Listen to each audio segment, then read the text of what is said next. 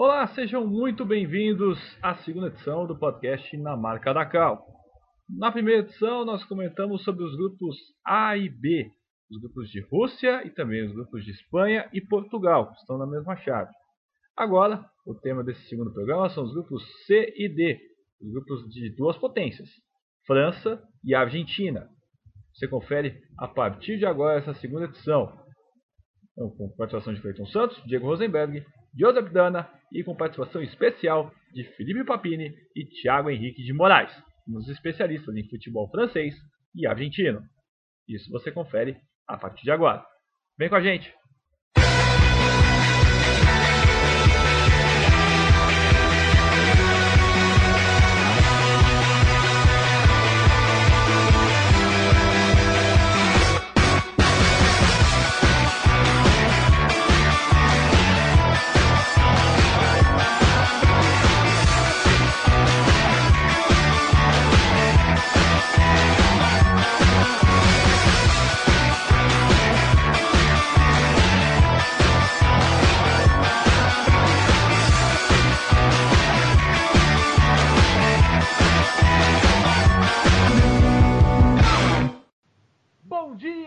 Tarde, boa noite, boa madrugada para você que acompanha o podcast na marca da Cal. Meu nome é Cleiton Santos.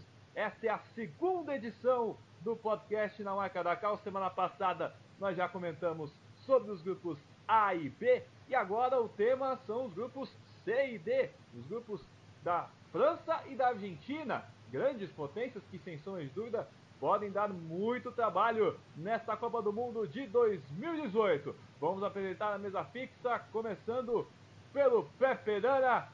Pepe, o grupo C da Copa do Mundo, França vai enfrentar três equipes que pegaram repescagem na Copa do Mundo. Mundo, a Austrália, o Peru e a Dinamarca. O que podemos esperar dessa chave, Dana? Seja muito bem-vindo. Muito bem, Cleiton. Olá, Diego, ouvintes do podcast na marca da Cal. Hoje, grupo C e D, né, Cleiton, Diegão? É, dois grupos que vamos ter aí duas seleções com histórias consagradas em Copas do Mundo, França e Argentina. Temos bastante para falar, é um prazer estar com vocês novamente no podcast. Obrigado, Pepe Dana, que está com a gente nessa participação aqui no podcast na marca da Cal. E temos também, claro, o outro membro da mesa fixa, Diego Rosenberg. Seja muito bem-vindo, Diego. O grupo D, que é o grupo da seleção da Argentina, um grupo bem enroscado, podemos assim dizer. A Argentina, a estreante Islândia, a Croácia e a sempre difícil seleção da Nigéria. Diego Rosenberg é um grupo carne de pescoço, esse da Argentina. Dá para dizer que essa Argentina está dentro ou falta muito para confirmar isso, Diego. Seja muito bem-vindo. Olá, pessoal. Bom dia, boa tarde, boa noite. Acredito que a Argentina ela consegue passar pela, pelo seu grupo. Vai ter um pouco de dificuldades com o seu já clássico mundial contra a Nigéria, mas contra a Islândia e Croácia eu vejo vida mais fácil.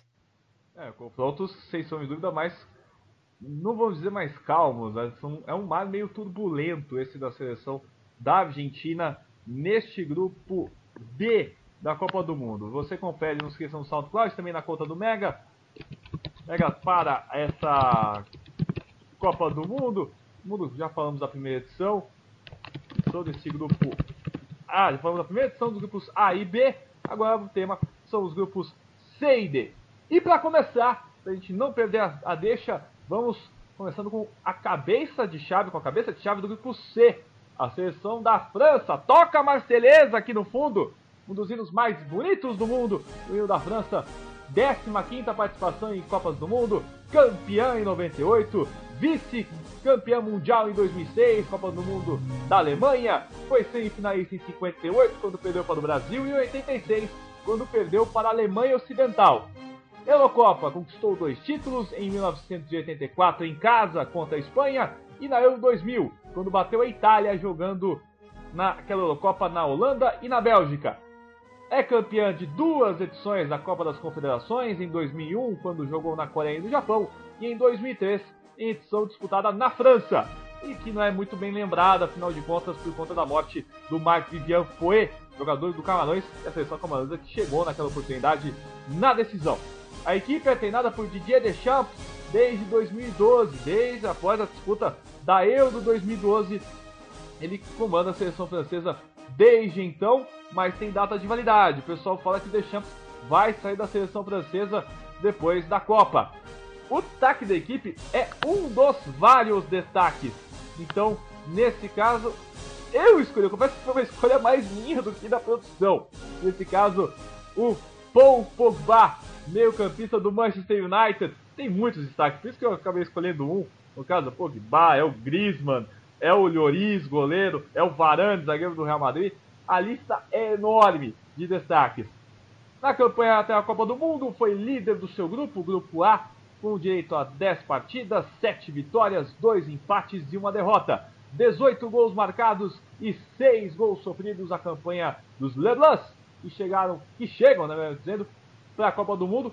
Não sei os meus colegas, mas para mim é favorita, o grande favorito, não só para o título em 2018, mas também em 2022. Antes de passar essa bola para o Dana e para o Diego, temos uma participação especial, um colunista especial que vai participar conosco. Ele que foi fundador do primeiro endereço de futebol francês é, dedicado no Brasil, foi o blog Brasil Lyonnais nos anos 2000. Foi um dos criadores da Doente pro Futebol, que agora é esse fenômeno que a gente acompanha na internet, né, a DPF, como o pessoal fala. É, chegou a colaborar no blog do Lédio Carmona para o Sport TV e atualmente é colunista de futebol francês no Globoesporte.com. Estou falando de Felipe Papini. Felipe Papini que é uma referência, podemos assim dizer, de futebol francês. E ele que vai participar conosco falando dessa França, essa gigante seleção francesa que chega na disputa da Copa do Mundo. Seja bem-vindo, Papini! Olá, amigos do podcast Marca da Cal. É um prazer falar com vocês. Vamos falar um pouquinho sobre a seleção francesa e essa expectativa em torno do Mundial que começa daqui a pouquinho, dentro de um pouco mais de 30 dias, né? A França que está dentro do grupo C, junto com a Austrália, Peru, Dinamarca. Eu acho que se a gente for falar um pouco desse grupo, eu acho que a França não vai ter problemas, né? São adversários com, com pouco gabarito assim para fazer frente ao time francês. Acho que na pior das hipóteses, e considerando uma grande zebra, a França classifica em segundo. Né? É, França hoje que talvez seja a seleção que tem mais é, grandes opções no seu elenco para montar um, um esquadrão para disputar a Copa, né? não, não deve em nenhuma das suas, suas, suas posições dentro do gramado, tem várias e várias é, cartas na manga que o Deschamps pode utilizar para esse elenco. A França que na verdade ela vai ter o o seu principal é, problema é a sua própria torcida, né? A torcida está um pouco desacreditada nesse time, apesar de ter chegado na, na final, na última Euro, né? E ter perdido para Portugal com um gol nos acréscimos, com um gol na prorrogação, desculpa. É, esse time da, da França ele tá, gera um pouco de, de descrédito por parte do torcedor, porque o Didier Deschamps começou a ter uma, uma pegada um pouco mais irregular. Isso tudo aconteceu depois da goleada, por incrível que pareça, depois da goleada que a França aplicou na Holanda, né, no ano passado, em agosto do ano passado. A França ganhou de 4 a 0 e depois, nem uma semana depois, a França foi e empatou com o Luxemburgo. Né, e, e essa, essa, esse empate com o Luxemburgo é, não sei se por, pelo fato de ter rodado o mundo e mostrado que Luxemburgo arrancou um ponto de um, de um país que foi, já foi campeão mundial, deu uma, uma balançada nas estruturas do o Didier, o Didier Deschamps, que é um, um treinador que já estava muito apegado à sua formação tática, né, o, o 4-3-3, desde de muito tempo ele usava essa formação, ele acabou abrindo um pouco a mão disso, testou novas novas formações, jogou no 4-4-2, enfim. Ele meio que quebrou a estrutura de um time que já vinha com certa regularidade de, de bons anos até, e para tentar aplicar uma nova uma tática, uma nova filosofia que talvez não tenha dado muito certo. A partir desse, desse resultado contra Luxemburgo, apesar da França ter classificado em primeiro no seu grupo da, da fase de classificatória para a Copa, é, trouxe ali alguns resultados que não agradaram muito o torcedor, inclusive um amistoso em que a França perdeu de 3 a 2 para a Colômbia de virada, enfim. Foi, é, e isso tem fomentado um pouco de descrédito, de desconfiança do, do torcedor, que não tem até é, tem ido um pouco contra o discurso do Deschamps, a figura dele como comandante dessa seleção tem, não tem gerado certa empatia na torcida que está desacreditada. É, eu imagino que, continuo dizendo que a França não vai ter problemas aí nessa, nessa primeira fase, mas eu acho que a partir da próxima fase, já com adversários um pouco mais estruturados, né, com grandes desafios, aí já é outra história. Eu acho que a França tem capacidade para chegar até a final, quem sabe ser campeã, tem qualidade para isso.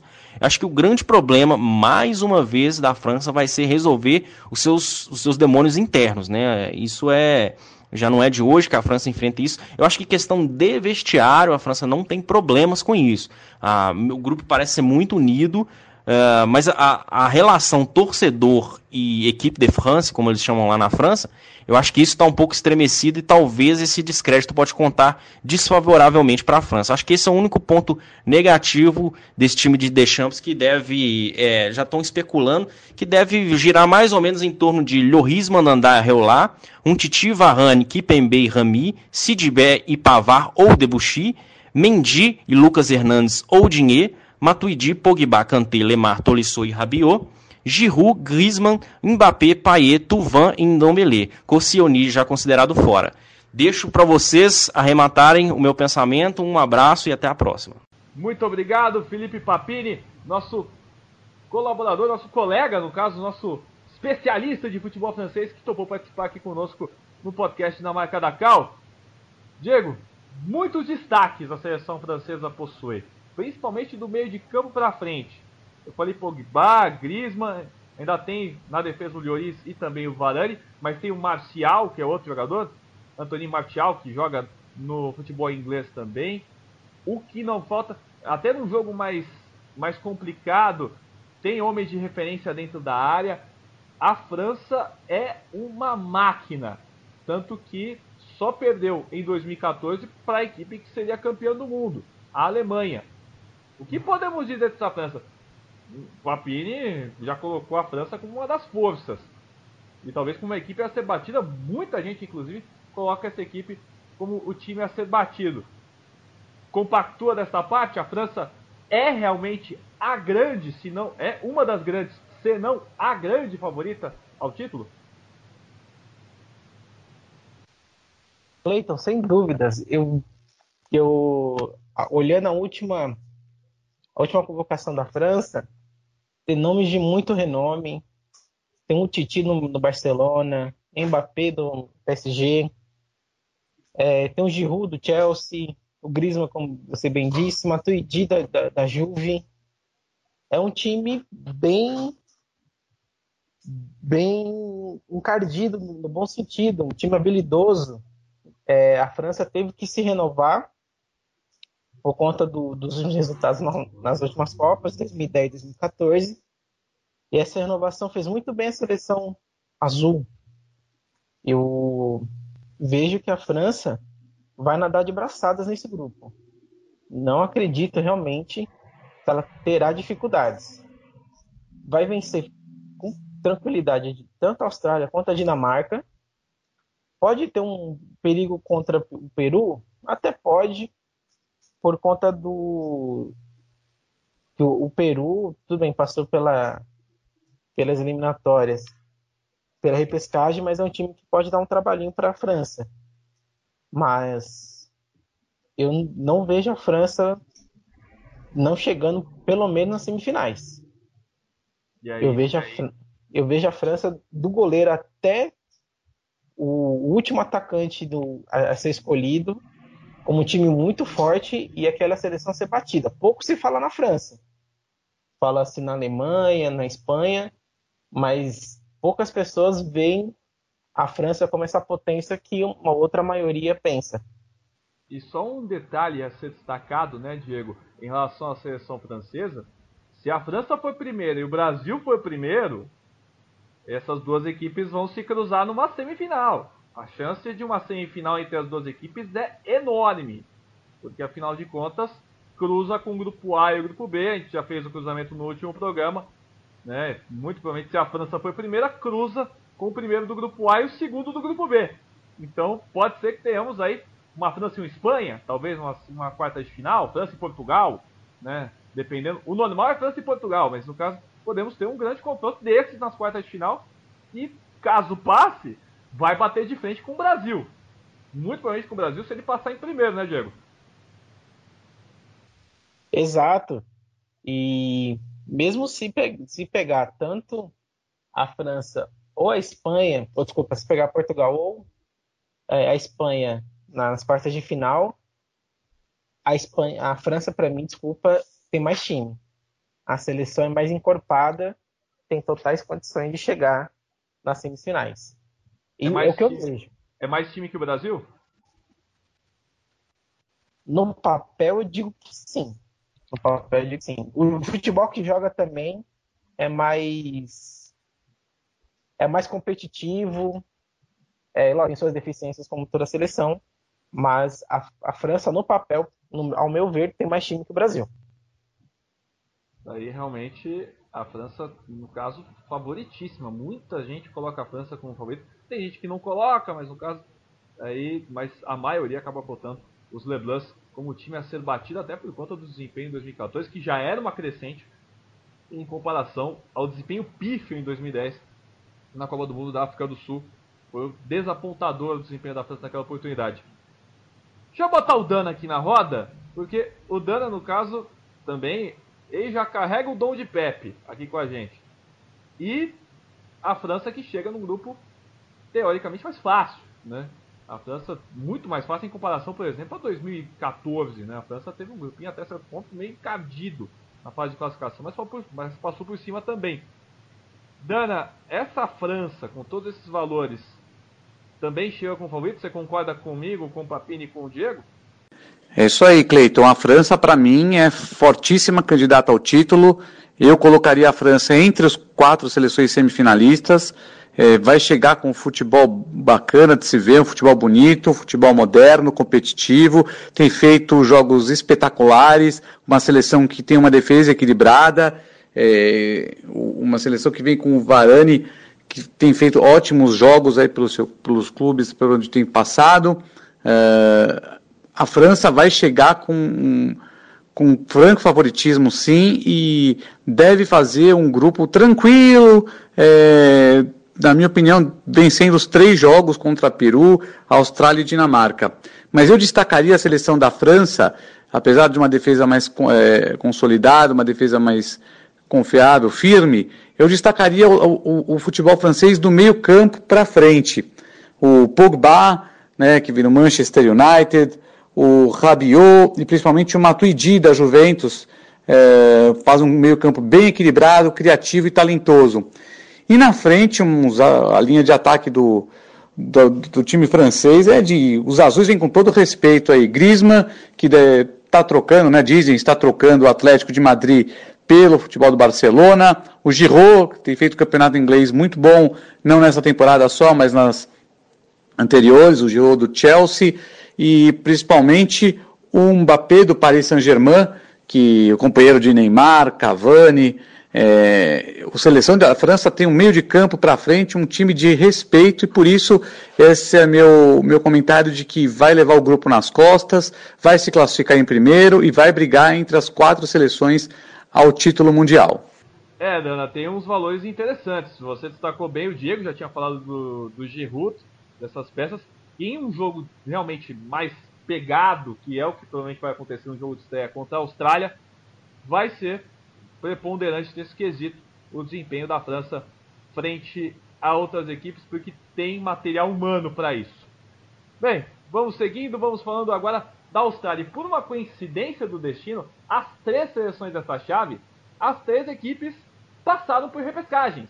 Então, vamos começar pela Austrália, que participa pela quinta vez de uma Copa do Mundo, toca o hino australiano. Oitavas de final em 2006 foi o melhor desempenho. Oitavas de final eliminando Croácia e Japão e sendo eliminado por um gol irregular contra a Itália nas oitavas de final daquela Copa do Mundo na Alemanha. A Austrália que foi campeã é uma das, é talvez a única seleção campeã em dois continentes, já que a Austrália até 2006 disputava as eliminatórias da Oceania e tem quatro títulos na competição, em 80, em 96, 2000 e 2004, e conquistou a última edição da Copa da Ásia que aconteceu em 2015 na Austrália. Foi vice da já na Copa das Confederações, foi vice-campeã em 97. não tem muito boas lembranças dessa final contra o Brasil, naquela geração dos carecas, né? O pessoal deve lembrar mais, o Diego, depois a gente puxar, é o Diego provavelmente deve lembrar da geração dos carecas, Romário, Ronaldo, que foi disputar a Copa das Confederações, fez 8 a 0 em cima da Austrália na decisão daquela Copa das Confederações, mas também foi terceira colocada em 2001, batendo o Brasil na disputa de terceiro lugar. O Brasil caiu, ficou na quarta colocação naquela equipe comandada pelo Emerson Leão. O treinador da equipe, a gente já falou o nome dele no último programa, porque ele treinava a Arábia Saudita de 2015 até 2017. Trata-se do holandês, vice-campeão do mundo em 2010, Bert van Marwijk, que assumiu o cargo esse ano no comando técnico da Austrália e assumiu o lugar do Ang Postecoglou, que foi para o futebol japonês. O destaque da equipe é o meio atacante Tim Carrio, veteranaço da Austrália, já está na seleção disputou desde 2006 as Copas do Mundo pela equipe australiana, pelos Socceroos, como são conhecidos.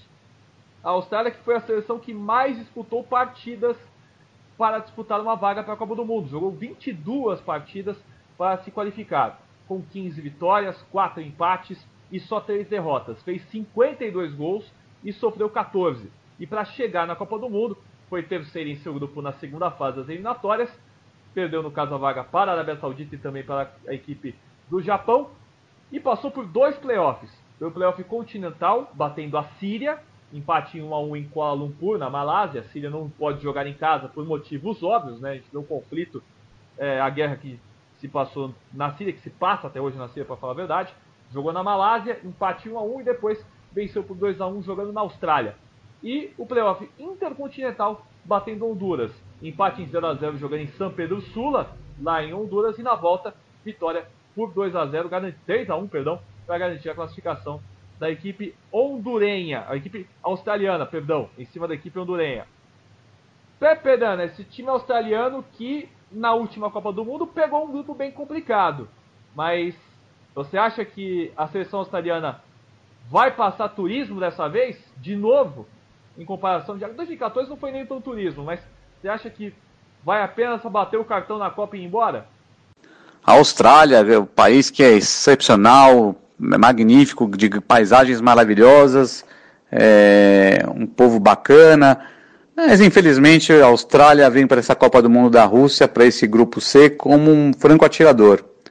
É, não tem muito o que provar, é, conseguiu já um marco que era se classificar para a Copa do Mundo, disputou as eliminatórias pelo continente asiático e acabou indo para a repescagem mais uma vez, dessa vez com a seleção síria, que era uma grande aposta né, nesse ano. Muito se falou da seleção síria, mas infelizmente não deu para eles. Uh, a Austrália, na minha opinião, chega num grupo para fazer apenas uma participação, vai mais fazer turismo na Rússia do que dar algum problema para alguém. Agora, ela pode também, apesar de ser uma franco atiradora, ela pode ser um fator complicante também para alguma seleção. É, por exemplo, Peru e Dinamarca, que vão disputar, na minha opinião, a segunda posição do grupo, é, não podem nem pensar em perder pontos para a Austrália. É, em perder pontos para a Austrália significa praticamente deixar a classificação para as oitavas de final para trás. Então é uma seleção que para mim chega apenas para participar do grupo, como classificada que foi, nas eliminatórias da, do continente asiático. Tem um time que. É, jogadores espalhados né, por todos os, os, continentes. Tem jogador que joga no campeonato japonês, no campeonato belga, inglês, coreano, turco, no, joga no, do lado árabe. É, enfim, não tem grandes destaques que eu apontaria, é, mas seria mais um conjunto é, os 11 jogadores, mas entra mesmo para participar e tentar complicar a vida de Peru ou Dinamarca nesse grupo C. É, Dana, eu concordo plenamente contigo nesse quesito, né? A Austrália é, é uma equipe inferior em comparação às outras duas que estão presentes no grupo, fora a França, que é um patamar muito acima, né? Mas já jogo aqui para o Diego na sequência.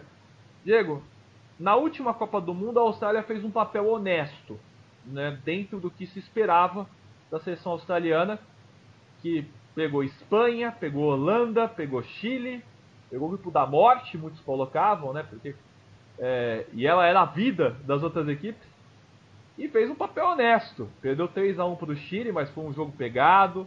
Perdeu 3 a 2 para a Holanda, que foi um jogo de duas viradas, foi um jogo belíssimo no Beira-Rio.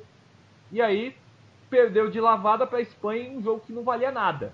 Né, para as duas equipes, as duas já devidamente eliminadas.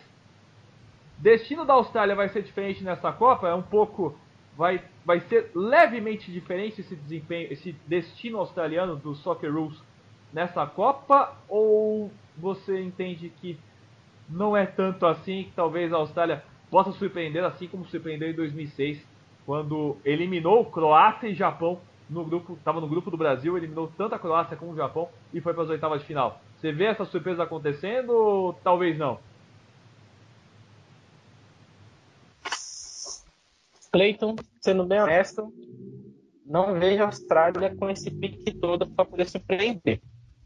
A equipe, como você bem destacou, o Keio, ele é o destaque da equipe. Um jogador, um tipo centroavante, que foi muito voluntarioso nas últimas Copas. Se eu não me engano, de 2010 ele foi muito mais que 2014. Mas era uma seleção totalmente irregular. Ela era é, muito forte no, na Oceania, porém quando é, era muito forte, né? perdeu a graça. Era, era, era, uma equipe muito forte dentro do seu continente da Oceania. Como a gente brinca assim, perdeu a graça de ganhar tanto no, no seu continente, partiu para a Ásia, viu-se que nessa seleção toda que a gente já, já imaginava que não era assim. Então, olhando aqui a última, a última convocação, fora o Kevin, não tem nenhum outro jogador que a gente ou conheça ou sabe que, que é, é regular no seu clube.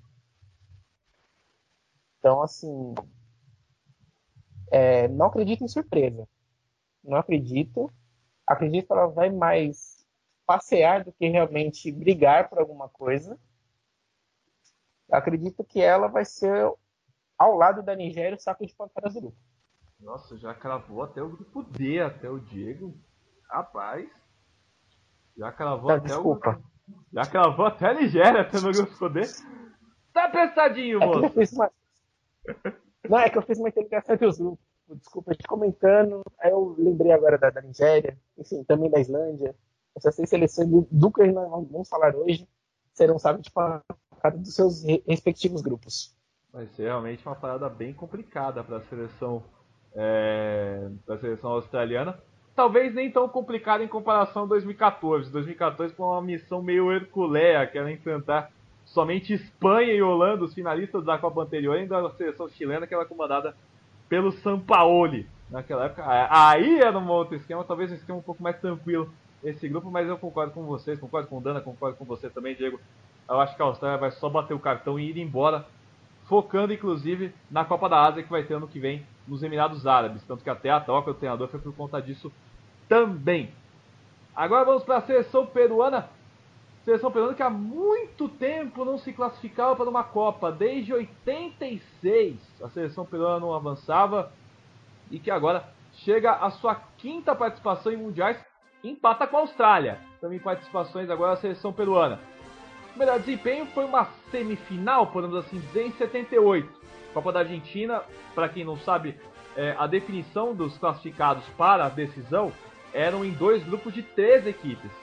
Então o Peru estava no grupo que tinha Brasil e Argentina, tanto que até um dos jogos mais polêmicos da história das Copas foi a goleada da Argentina 6 a 0 no Peru, que aconteceu depois do jogo do Brasil, né, contra a equipe peruana, que o Brasil venceu por 3 a 1. Venceu o Peru, então e aí a Argentina precisava vencer por um placar largo e venceu por 6 a 0 E o goleiro do peruano era argentino. Então, no caso, era um naturalizado, era um argentino naturalizado peruano.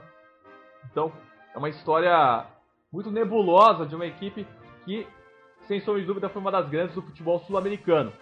Lembrando que o melhor desempenho também, em comparação a esse, em 78, foi em 70, em que a equipe era comandada pelo brasileiro Didi, o Didi que é, a, criador da Folha Seca, campeão do mundo em 58, destaque da seleção brasileira naquela Copa do Mundo, mais destaque que Pelé, que outros jogadores, Pizagalo, etc. Ele treinou a seleção peruana em 70 e levou o Peru. Eliminando a Argentina, inclusive, nas eliminatórias para a Copa de 70. A Argentina não foi disputar a Copa do Mundo de 70, foi a última vez que a Argentina não disputou um Mundial. O Peru chegou até as quartas de final e foi eliminado pelo Brasil por 4 a 1 na, é, na fase de 4 a 2, perdão, na fase de quartas de final daquele Mundial do México. Na Copa América, duas vezes campeã, em 1939 e em 1975. Faz muito tempo que a seleção peruana não conquista o título continental. O treinador é um velho conhecido do público brasileiro, pelo menos do público palmeirense. Estamos falando de Ricardo Gareca, treinador que está no cargo da seleção peruana desde 2015. Ele que é atualmente treinador da seleção peruana e que vem fazendo bons trabalhos com a seleção peruana desde quando assumiu. O craque da equipe o pessoal fala de Paulo Guerreiro, até comentei até com o Dani off, o Paulo Guerreiro destaca, etc. Mas eu prefiro destacar outro atleta, Jefferson Farfan. Esse já conhecido, Schalke 04, jogou muito tempo no futebol alemão, está no Lokomotiv Moscou e foi o grande responsável pelo que o Lokomotiv Moscou conquistou nessa temporada. Foi campeão russo há cerca de duas semanas e o Lokomotiv Moscou não ganhava o título nacional há quase 15 anos. E com isso, o Farfan foi o grande destaque dessa equipe do Lokomotiv Moscou, conquistando o título russo e que vai ter, claro, a torcida do lado vermelho e verde de Moscou. É o vermelho e branco do Spartak e também o vermelho e preto do vermelho e azul do CSK. Esses lados não, vão odiar torcer pro Peru, mas o vermelho e verde do Lokomotiv aí vai ter a torcida por parte de seus torcedores vão apoiar a equipe por parte do Farfan. Campanha da Copa do Mundo. Foram, foi quinto colocado nas eliminatórias, conquistou a vaga no playoff. E só um detalhe curioso: se o Peru tivesse ganhado seu último jogo contra a Colômbia pela última rodada, o Peru ele seria cabeça de chave e a França seria pote 2. Olha que coincidência. Nós estamos colocando a França, ela seria pote 2 e o Peru seria cabeça de chave da Copa do Mundo. Então, por conta que o Peru teria um ranking superior à França. Então a França ficaria de fora dos cabeças. A campanha, no caso, voltamos à campanha, são 20 jogos, 8 vitórias, 6 empates, 6 derrotas, 29 gols pró, 26 gols contra, quer dizer, uma defesa que não foi tão bem segura durante as eliminatórias. E bateu a Nova Zelândia no playoff intercontinental, 0 a 0 jogando na Nova Zelândia, 2 a 0 jogando em Lima. Dana, essa seleção peruana, claro, vai ter o acréscimo do Paulo Guerreiro, vai ter muitas peças, mas é, essa seleção peruana, até onde que ela pode chegar nessa, nessa Copa do Mundo, nesse retorno da seleção, dessa Albirroja, como falamos, da seleção Albirroja, a seleção peruana, para a Copa do Mundo? Até onde a seleção peruana pode chegar? A seleção peruana, para mim, foi uma grata surpresa já nas eliminatórias da Copa do Mundo. É, eles voltam para um torneio mundial de futebol depois de 36 anos, disputaram uma, uma eliminatória de Copa do Mundo aqui no continente sul-americano excelente, que acabaram indo para a repescagem, se classificando contra a Nova Zelândia. É, eu, particularmente, não esperava esse resultado da seleção peruana, deixando seleções até com mais participações e recentes em Copa do Mundo de fora, né, como a seleção, por exemplo, do Equador. É uma seleção que é uma tem alguns talentos, tem um Cueva que não tem rendido no São Paulo, muito se diz até por conta de descompromisso, né? Não tem vontade mais nenhuma de estar tá lá, um jogador que provavelmente é, vai para o mercado chinês ou até europeu de times medianos após a Copa do Mundo, isso vai depender muito da participação dele lá na Copa. O Paulo Guerreiro, que é um grande atacante, né, apesar da suspensão, tenho certeza que voltará bastante motivado para disputar a, a, Copa do Mundo. É, a gente não pode deixar de lado o Farfan, que é um jogador que também desequilibra. É, enfim, o Tapia, é, o, os jogadores que fizeram uma temporada bacana pelos clubes, tirando o Cueva aqui e o Guerreiro que ficaram de fora, nos outros clubes medianos do futebol peruano, é, ou até de futebol é, da, da América do Norte, principalmente México e da Liga Americana, que formam mais a base do time peruano. É, acho que a grande estrela, é, acredito que seja mesmo o Paulo Guerreiro. Vamos ver qual a motivação dele nessa Copa do Mundo. Mas eu, o Peru é uma seleção que, para mim, vai brigar por uma vaga, pela segunda vaga com a Dinamarca. É, eu, eu, eu não acho que vai fazer feio, não acho que tenha total chance de, de cair fora dessa primeira fase, mas eu acredito na seleção peruana, pelas eliminatórias que eles fizeram, pela motivação, depois de tantos anos fora de uma Copa do Mundo, eu apontaria sim o Peru como um candidato a essa segunda vaga, brigando diretamente com a seleção da Dinamarca. Vai depender muito da Copa do Mundo que Cueva, Guerreiro e Farfã, esse trio peruano, vai fazer nessa primeira fase. Pois é, Dana, o retorno do Paulo Guerreiro acaba sendo uma, um diferencial para a seleção peruana, né? Você destacando a parte do Paulo Guerreiro, mas a seleção peruana tem uns valores a mais, né, Diego? Até analisando, já destaquei aqui o nome do Jefferson Parfã, mas tem bons jogadores, tem o Polo, que é um meio atacante muito bom também, tem o tem o Ander Carrilho, também muito bom jogador também. A equipe do, do Peru, pelo menos a defesa é um Deus nos acuda, porque tem nomes como Vilches, outros nomes que dão até medo. Mas do meio para frente até que tem bons atacantes, né, Diego? É, Cleiton. É, é aquela situação. Faz os gols lá que a gente dá um jeito aqui atrás. A seleção peruana do meio para frente é uma seleção com jogadores perigosos. Paulo Guerreiro é extremamente decisivo. Cueva, quando ele quer jogar, é um bom jogador. Não é um craque, mas é um jogador eu lembro dele no Ineleve, não tem como. Ele colocava aquele Pastelica, era um bom jogador também. Mas fora de videogame e tal, a seleção peruana, para ser bem honesto, ela estreia contra a Dinamarca, se não me engano. É isso mesmo. Estreia contra a Dinamarca. No dia 16, a uma hora da tarde. Ela tem que vencer esse jogo e vencer também a Austrália. Ou empata com a Dinamarca na estreia e vence a Austrália depois. Porque contra a França não, não vai ter chances. Ela vai brigar pelo segundo lugar do grupo, mas vai depender muito desse jogo da estreia contra a Dinamarca. Um resultado é, não sendo a derrota, aí ela pode se credenciar realmente a lutar pela essa segunda vaga e até mesmo a conseguir é, um milagre de empatar com a França quando enfrentar os blues, os azuis. Então, eu vejo que o Peru vai, vai investir tudo no, no meio para frente e rezar para que a bola não chegue muito na defesa. E é uma seleção bastante consistente, pelo menos do meio de campo da frente, uma equipe muito forte, né? E que foi na base da superação. O Peru faltando seis rodadas para o fim, estava na oitava colocação das eliminatórias. O Gareca conseguiu milagre de levar a seleção peruana até a zona de classificação para a Copa do Mundo e depois passando pela equipe neozelandesa no playoff continental. Para fechar o grupo C, vamos falar de uma seleção que não tem tantos mundiais participados, mas que tem uma história marcante neles. É a Dinamarca. Participa pelo seu quarto, pela, pela quarta vez de um Mundial e sempre com participações com muito destaque. Talvez a última participação não tenha tido tanto destaque assim.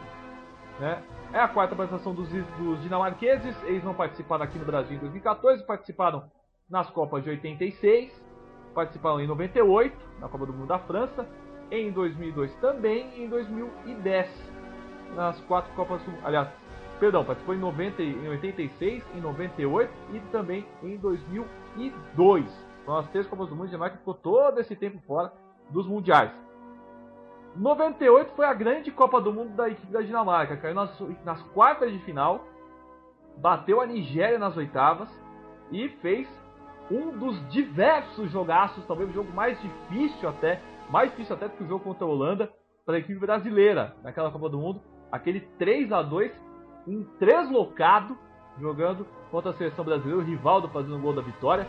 Uma equipe marcante que tem um, um que ainda tem o sangue Schmeichel ainda, que agora né, não é o Schmeichel ex-goleiro do Manchester United, mas agora é o goleiro, é o Casper, que é o filho dele, o Casper Schmeichel. É, a equipe foi campeã da Eurocopa em 1992, de forma incrível, foi campeã daquela Eurocopa.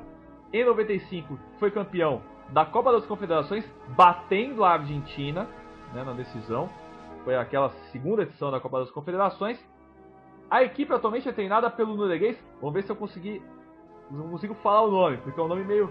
É um nome nórdico. Are Hardy é o treinador norueguês, treinando, treinador da equipe desde 2015. Ele substituiu a lenda Morten Olsen, que era o treinador da equipe dinamarquesa até 2014. Então, ele que assumiu seu lugar. Lembrando que a última participação dinamarquesa foi em 2010 na Copa do Mundo da África do Sul. Aí foi mais frustrante a participação da equipe dinamarquesa, na primeira fase, em grupo que tinha Holanda e tinha também a seleção de Camarões. O craque da equipe, e que muitos apontam que pode ser o craque do Mundial, caso a Dinamarca consiga avançar, vá para fases mais agudas, é o Christopher Eriksen, meio campista, meio atacante, excelente do Tottenham. Ele que é dinamarquês, disputou os Jogos Olímpicos até pela seleção dinamarquesa aqui, pela Dinamarca os Jogos Olímpicos aqui no Rio de Janeiro, foram disputados no Rio de Janeiro, mas que no caso do futebol foi disputado no país inteiro. Então é o grande destaque da equipe dinamarquesa, meio atacante, que leva o Tottenham nas costas praticamente em, em suas partidas. A campanha da Copa para a Copa do Mundo também foi segunda em seu grupo, então teve direito à repescagem. Foram 12 jogos, 7 vitórias, 3 empates, 2 derrotas, 25 gols pró, 9 gols contra, 9 gols sofridos. E encarou o playoff contra a Irlanda, em que tomou um susto, inclusive. Empatou 0 a 0 jogando no estádio Parken, em Copenhagen. E depois, na volta, chegou a sofrer 1 a 0 da, da Irlanda, jogando no Viva Stadium lá em Dublin. Mas depois, como diria Roberta, Roberta Valoni, 1, 2, 3, 4, 5 a 1 para garantir a classificação, para selar de vez a vaga dinamarquesa para a Copa do Mundo. Dana, essa seleção dinamarquesa, para você, no caso, tudo bem, o Peru vem com uma força, no caso é um time forte, consistente, principalmente na parte ofensiva, mas a Dinamarca, ela tem mais cara de se classificar nesse grupo? Se por um lado a seleção da França vem mais equilibrada na defesa e um ataque super talentoso, do outro lado, a gente tem a Dinamarca, que é uma seleção que, ao meu ver, vai brigar com o Peru pela segunda colocação do grupo. É, é uma seleção que toma muito gol, mas faz bastante gol também, apesar de ter um goleiro que fez um campeonato inglês no ano passado incrível, né, o Schmeichel, é, defendendo o Leicester da, da, Inglaterra, foi o goleiro campeão. Quem que imaginava que o Leicester ia ganhar um título no do dificílimo campeonato inglês? É, é um goleiro muito talentoso, goleiro experiente. É, é um time que tem muito na, na sua base de jogadores, jogadores que jogam no futebol inglês. É, poucos jogam no futebol da Dinamarca, né, que é um futebol até de campeonato sem tradição, né, não tem times que desempenham bons papéis nos principais campeonatos europeus, mas tem jogadores que jogam no futebol espanhol, jogadores que jogam no futebol inglês, em clubes importantes também do futebol alemão, da, da Holanda, é, da, do campeonato francês, mas é, acredito que a Dinamarca venha para brigar justamente é, com o Peru para essa segunda colocação. Vai depender muito do equilíbrio é, do futebol apresentado pela Dinamarca. Se faz muito gol, toma muito gol também.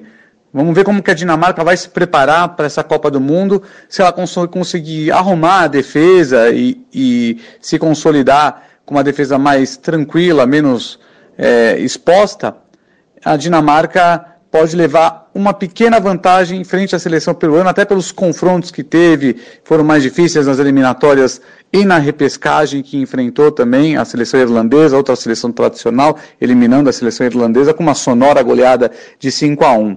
É, a Dinamarca vem com, com força nesse grupo e eu acho que dependendo do o, o jogo-chave da Dinamarca, assim como o jogo-chave do Peru, é exatamente esse confronto, Peru e Dinamarca. É, quem se sair melhor nesse confronto leva a classificação. Um empate vai depender muito de quantos gols forem as duas equipes tomarem da França para definir pelo saldo de gols quem se classifica em segundo. Aí você vê que a, até o Dana se confundiu até nos nomes, né? Você vê que que é Schmeichel, você vê que é, é, complicado realmente a pronúncia dos nomes. Eu quero ver como é que o Diego vai falar agora aí a pronúncia dos nomes dos jogadores dinamarqueses, porque a gente não chegou na Islândia. Mas, é, Diego, sobre essa seleção dinamarquesa, a gente tem bons nomes, tem o Eriksen, tem o Nico Bentner, que já é velho conhecido, já é macaco velho de um longo tempo de futebol inglês, jogou no Arsenal durante muito tempo. Está agora na Noruega, para ter uma ideia, está jogando no Rosenborg, até o ano passado estava pelo menos no Rosenborg mas que ainda é um jogador bastante citado na seleção dinamarquesa. É, tem o Pionicisto, também bom jogador também, ele que é sul-sudanês, né? Ele que é jogador nascido no Sudão do Sul e que se tornou naturalizado dinamarquês. Essa equipe dinamarquesa, né? O Dana acredita que essa Dinamarca passa de fase. Você segue essa linha, essa vaga mais ou menos está direcionada para a Dinamarca avançar, como talvez como segunda do grupo, ou até mesmo surpreendendo a, a, a França, tentando pelo menos surpreender, já que elas se enfrentam na última rodada? Acho difícil a Dinamarca, é, na última rodada, surpreender a França. Mas, é, como ela enfrenta justamente a seleção francesa na última rodada, eu, eu vejo a seleção dinamarquesa mais consistente para vencer Peru e, consequentemente, a Austrália e conseguir esses seis pontos. Não só por uma, uma surpresa do, do, do futebol é que Dinamarca perca ou empate com o Peru e não tenha também resultado positivo contra a Austrália. A, a seleção dinamarquesa, é, é, como a gente tem dito, é muito consistente. Tem o Eriksen, tem o Schmeichel, Ó, acho que eu falei certo. O Bent, ben, Bentner, nossa. Ó, é um. O, a, o típico centroavante, trombador, cabeceador, que, que você não dá nada pelo cara, mas ele vai lá e faz, mete dois gols e resolve o, o seu time, resolve essa situação. Mas tô com Dana. Dinamarca é, é a, a segunda do grupo não não vejo outro outro resultado para a Dinamarca a não ser é, passar de fase. Seria um fracasso ficar na primeira fase. É, e só um detalhe, um detalhe histórico. Vamos puxar aqui um detalhe histórico. A França, naquela campanha fracassada de 2002, a França, para quem não se lembra, a França em 2002 era a atual campeã do mundo. Ela defendia o título, naquela oportunidade, o título de 98. E ela foi eliminada justamente pela Dinamarca em 2002. Né, porque ela perdeu de Senegal, empatou com o Uruguai e na última rodada perdeu para a Dinamarca. Então, e foi eliminada sem fazer um gol. Tem possibilidade aí dessa, dessa Dinamarca, não digo eliminar a França, que aí eliminar já é outra história, mas de repetir essa surpresa e poder beliscar o primeiro lugar, Diego? Beliscar o primeiro, pode surpreender, mas não, não acredita piamente nisso. Ela vai dar um trabalho para a França na última rodada, isso eu tenho certeza que ela vai. Mas time ela não tem para vencer. Não, não acredito nisso. Mas o futebol fica cheio de surpresa, né? Por mais que seja uma frase que dizer isso, vai saber como é que acontece essas duas primeiras rodadas, tanto para a França quanto para a Dinamarca, e na última rodada, é, a Dinamarca precisa muito vencer a França para poder se classificar. E aí não consegue, enfim. Ou vice-versa, né? Pode ser a França também, né? Dependendo. É pouco provável, mas pode acontecer. Aquela, aquele 1% de chance que a gente não descarta. Mas é como, eu repito o que eu disse no começo. Dinamarca precisa fazer a sua classificação contra Peru e e contra a Austrália. E a Austrália. Não, não tem por outro caminho a, a Dinamarca conseguir essa classificação. Para não ter que jogar a vida contra a França. A jogar a vida contra a França pode ser que não passe. Só para a gente fechar aqui esse grupo, esse grupo C da Copa do Mundo. Dana, quem passa em primeiro, quem passa em segundo, quem passa desse grupo C? Bom, com base em todas essas análises, eu apostaria na facilmente na França se classificando em primeiro. Eu acho que isso não vai ter é, não, não tem erro, a França se classifica em primeiro nesse grupo C. E apesar dessa briga ferrenha entre Peru e Dinamarca, eu coloco um pouco de vantagem para a seleção dinamarquesa. Vou torcer para o Peru se classificar, mas entre os dois classificados desse grupo, apostaria em França em primeiro e Dinamarca em segundo. Diego, o Dana falou França-Dinamarca. Você vai com ele? Vou, vou. Eu, eu, eu cravo França em primeiro e Dinamarca em segundo. Olha, você contra vocês, viu? Manda bala aí. Desculpa, eu vou, eu vou quebrar um pouco essa confiança de vocês com a seleção dinamarquesa. Eu vou quebrar um pouco essa confiança. Para mim, França e Peru. Para mim, a seleção peruana avança como segunda do grupo C para a fase de oitavas de final. Assim, só um adendo rapidinho. A comoção peruana para absorção do Guerreiro é algo surreal. Assim, você vê que a seleção peruana precisa do Guerreiro. É o símbolo, ele, né? Lá, dizer. É, ele é, ele é praticamente um deus, um, um ser intocável no Peru. Pelo trabalho social que ele faz e tudo mais, que volta e meia ele está no seu país natal, então ele ajuda as crianças carentes. É, até, um presidente peruano é, tá torcendo para que o, o, Guerreiro vá realmente para a Copa, confirme a sua, a sua ida. É algo assim que a gente não vê as seleções. Uma comoção, caso um, um, a sua estrela não vá, é, é, tanto assim com a população no geral. É, lembrando que o, que o Peru, quando ele avançou, né? Quando a seleção peruana avançou para a Copa do Mundo, houve feriado no Peru. Né? Então, teve feriado no Peru, feriado nacional, por conta disso, por conta da classificação para a Copa do Mundo. Realmente, uma paixão viciante por parte da torcida peruana. É bonito se ver, é bonito. Isso daí, não, acho que, imagino que não tenha outro termo a não ser que é lindo ver essa paixão da torcida peruana que estava fazendo falta. Uma força como a seleção peruana estava fazendo falta. Falta uma seleção que tem pouca história em mundial, mas são histórias marcantes. Como eu falei aqui, a seleção de 70, que era comandada pelo Didi, a seleção de 78, que também fez uma belíssima campanha, Teófilo Cubidias, que era o comandante daquela seleção, um dos maiores jogadores da história dos mundiais, realmente fazia falta ter uma seleção forte como a seleção peruana e retornando ao Mundial, esperamos, claro, um bom futebol. Vamos ao grupo D, ao grupo D da Copa do Mundo, a gente falou da seleção que eliminou a Argentina do último Mundial, né? Eliminou na última vez que a Argentina ficou fora de Mundial foi em 70, em que a Argentina foi eliminada em La Bombonera pelo Peru. Então, vamos para a própria Argentina. A Argentina que participa pela 17 vez de uma Copa do Mundo. Pouquíssimas vezes ficou fora, como eu falei, a última vez foi em 70.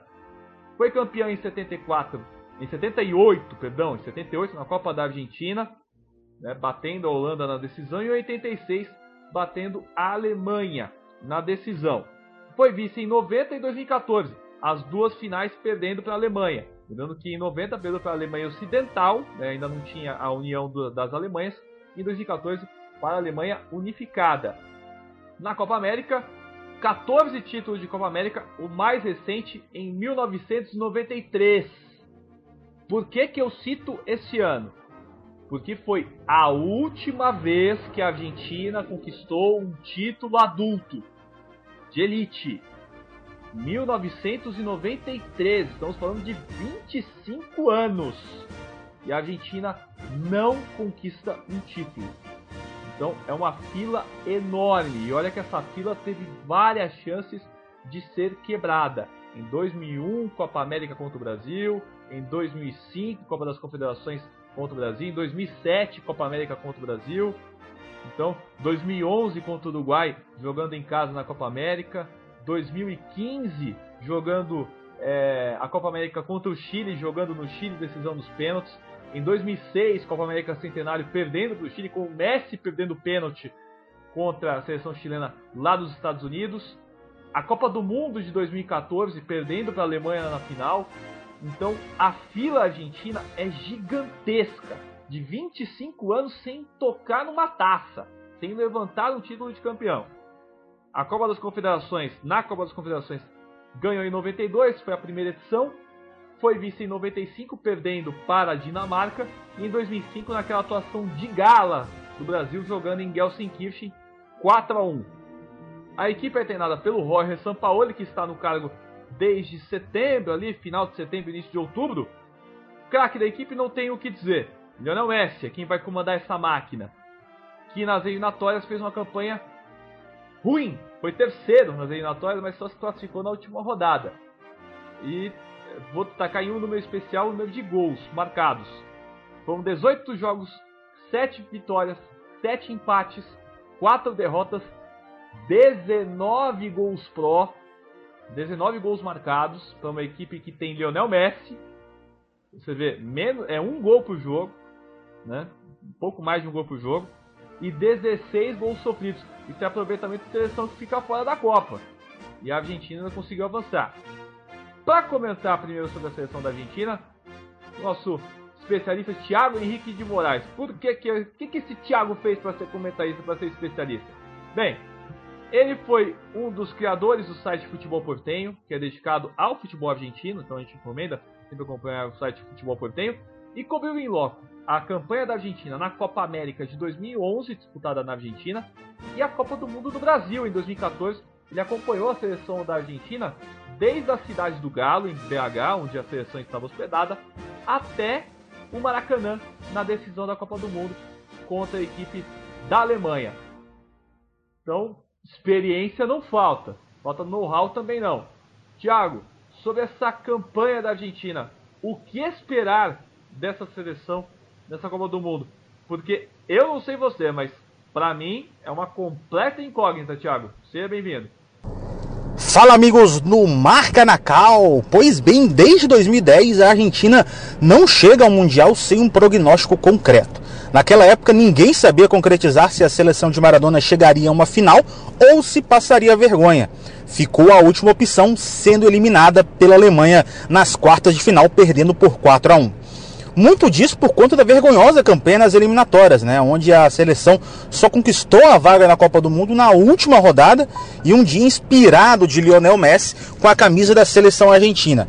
Ou seja, nem mesmo o mais otimista argentino sabe ao certo se irá chegar à final ou se aquele pessimista que vai estar tá certo, né? Se não pode nem passar da primeira fase já que o grupo da Argentina é um grupo encardido, com a conhecida Nigéria, a incógnita Islândia ou a perigosa Croácia, que é de fato a seleção mais difícil do grupo.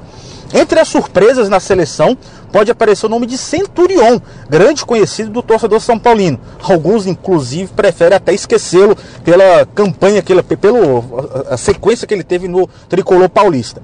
Ainda que o jogador não tenha sido convocado por São Paulo, o nome dele estará certamente entre os 35 convocados pelo técnico argentino.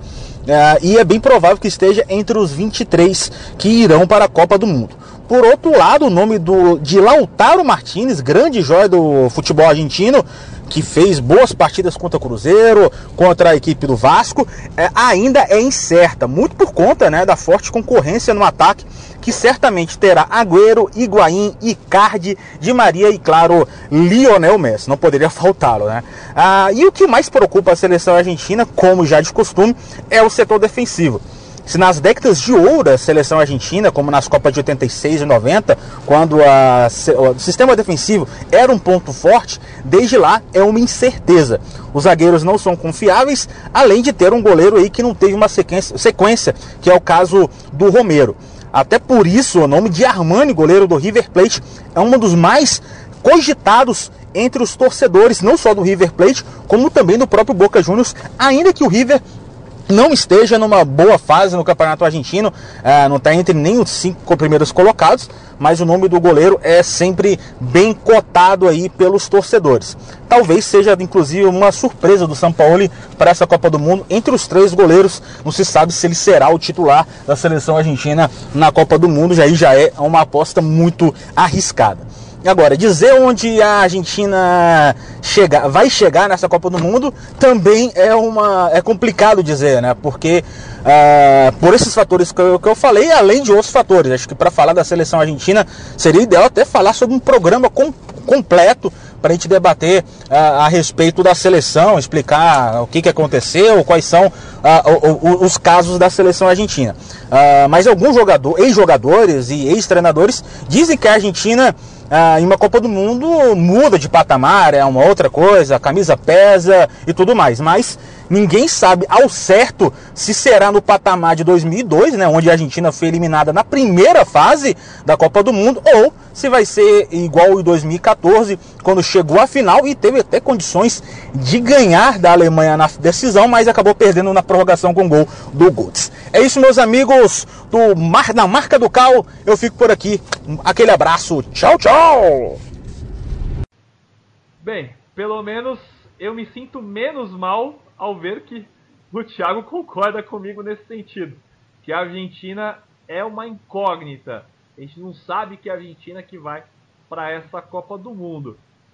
Diego, sobre essa equipe argentina, é claro, a gente fala da parte ofensiva, a gente fala Messi, pronto. A gente fala de Maria, de Bala, que realmente não funciona e que talvez é, muitos apontam que até o de Bala não jogue a Copa por conta é, de problemas, ele, o chamado sincericídio que ele acabou fazendo, né, há um tempo atrás em entrevista ao AS, e até alguns nomes citados pelo Thiago, né, que no caso ele acompanha mais a mídia argentina, nomes como por exemplo Centurion, Centurion que joga, jogou no São Paulo durante algum tempo e que é cogitado para a seleção da Argentina, né, é cogitado seriamente para ficar na lista dos 23. Outro que é o Lautaro Martins, que talvez não vá para essa lista, não, talvez não vá para a Copa do Mundo por ter o ataque muito forte da Argentina, muitos caras na primeira posição. Diego, essa Argentina que tem uma defesa dos céus, aliás, tem, uma, tem um ataque dos céus e tem uma defesa dos horrores. Que Argentina vai para essa Copa do Mundo? Não sei você, é, assim, é bom que o Thiago concordou comigo nesse sentido, mas é talvez, salvo a Rússia, né, que a gente fala, a gente falou na edição passada por ser o país sede, é a maior incógnita dessa Copa do Mundo. Não sei se você concorda com isso nesse sentido, Diego, mas para mim é a grande incógnita do Mundial, salvo a Rússia. Não, Cleiton, eu concordo totalmente. A Argentina ela terá uma vida complicada no grupo. Não que as outras seleções sejam fortes ou que vão dar um trabalho, mas por conta do mau futebol apresentado pelos os hermanos, Croácia, Islândia e Nigéria vão querer tirar uma casquinha. Então, vão jogar vida contra a Argentina. Imagina se na estreia a dona Islândia consegue um empate contra a Argentina. Imagina, um empate da Islândia na estreia contra a Argentina. E aí depois a Argentina pega quem? Deixa eu ficar aqui. Pega a Croácia. Croácia. Croácia. Imagina. O empate contra a Islândia daria totais condições e até sonhos da, da, da, da seleção croata de vencer ou até mesmo sem empate. Então, assim, a, a Argentina provou nas eliminatórias que esse time não funciona. O Messi até abandonou, voltou, enfim. É, a Argentina ou ela se encaixa nessa primeira fase ou nem passa dela. E, e, só um detalhe, né, Diego? A gente comenta aqui bastante da Argentina, mas é, eu vou puxar um pouco aquele dado que eu citei do último título da Copa América, que foi a última conquista da Argentina, né? Foi o título em 1993. Então faz 25 anos que a Argentina não conquista um título. Está fazendo bodas esse ano, né? A equipe da Argentina. É, isso bodas sem troféus, sem títulos no adulto. A gente não está contando mundiais sub-20, Jogos Olímpicos, aí a gente não conta. A gente está falando de torneios adultos. É, essa pressão faz com que a maior rival da Argentina seja ela mesma? Com toda certeza. Essa longa fila prejudica bastante uma seleção como a da Argentina. Uma seleção tradicional, de renome totalmente internacional. Ela vai tão pressionada que possa ser que em jogos considerados fáceis ela não consiga a vitória. Ou se conseguir, vai ser naquela bacia das almas que a gente viu em 2014 em algumas situações. Então, ou a Argentina se encaixa nos dois primeiros jogos, ou eu vejo a, a classificação muito ameaçada. Os dois. É, a... ah, pode falar, Diego. Pode falar. Os dois primeiros jogos para a Argentina são, são chaves. Porque vencendo Islândia e Croácia, ela vai tranquila para enfrentar a Nigéria. Pode até dar o luxo de perder contra a Nigéria, se for o caso. Mas é, eu não vejo a Argentina com essa bola toda para vencer os, os outros três. Sinceramente. Assim, com tranquilidade e autoridade. Eu não vejo a, a seleção portenha assim. É, e agora, apenas um último questionamento para a gente depois seguir com a seleção da Islândia. Talvez seja a grande novidade dessa Copa do Mundo, né, pela campanha, por tudo que conseguiu fazer na Copa, na, na Eurocopa, nas competições. É, citar não tem como o Lionel Messi. A gente tem que citar o nome dele, é inevitável. Para você, Diego, é a última cartada dele? É, é a última chance que o Messi tem de ser campeão pela seleção da Argentina? Com certeza, Cleiton. A Copa de 2014 seria a, a redenção e até um cala-boca dos críticos argentinos em mundiais, por que não? Do futebol apresentado do, do Messi na, na seleção albiceleste. Como não veio de 2014, é, a Copa na Rússia é a última que ele vai disputar no nível que ele está. Não acredito que no Qatar ele participe. Não, não vejo assim ele no nível daqui a quatro anos. Então a Rússia é, é ou cala a boca ou realmente o Messi não é para a seleção. É, é a grande cartada final essa do Messi, como, como bem destacado, o Thiago destacou isso. E vamos botar o Dana aqui também, né? Porque o Dana ele já tinha esse comentário, já tá louco para falar também da seleção argentina o Dano acredita que pode ter uma surpresinha, viu? Podemos ter, como o pessoal, como o meme fala, né? Tem um meme que roda bastante na internet. Podemos ter baguncinha no, na equipe da Argentina, né? Podemos ter baguncinha nesse caso. O Dana acredita um pouco nisso. Eu já discordo, mas enfim. Dana, realmente, você acredita que pode ter alguma surpresa essa Argentina? Pode acabar sendo surpreendida? Vamos lá falar dos hermanos a Argentina, qual a Argentina que vem para a Rússia? Qual Messi vem para a Rússia? É o Messi da reta final, o Messi dos três gols é, heróicos contra o Equador que garantiram a classificação argentina para a Copa, o Messi do Barcelona, o Messi apagado e por vezes parecendo desmotivado ao vestir a camisa da seleção argentina. É, é o cara que define, é o cara que decide, é, é, o cara que vai comandar a seleção argentina e que o time joga é, por ele, né? Joga em cima do, do Messi. Então a seleção argentina, na minha opinião, vai depender muito da motivação do Messi para essa Copa do Mundo. Pode ser, inclusive, a despedida dele de uma Copa do Mundo. É um título que ele, tenho certeza, falta na carreira dele e ele almeja. Então o Messi deve vir bastante motivado para a Copa da Rússia.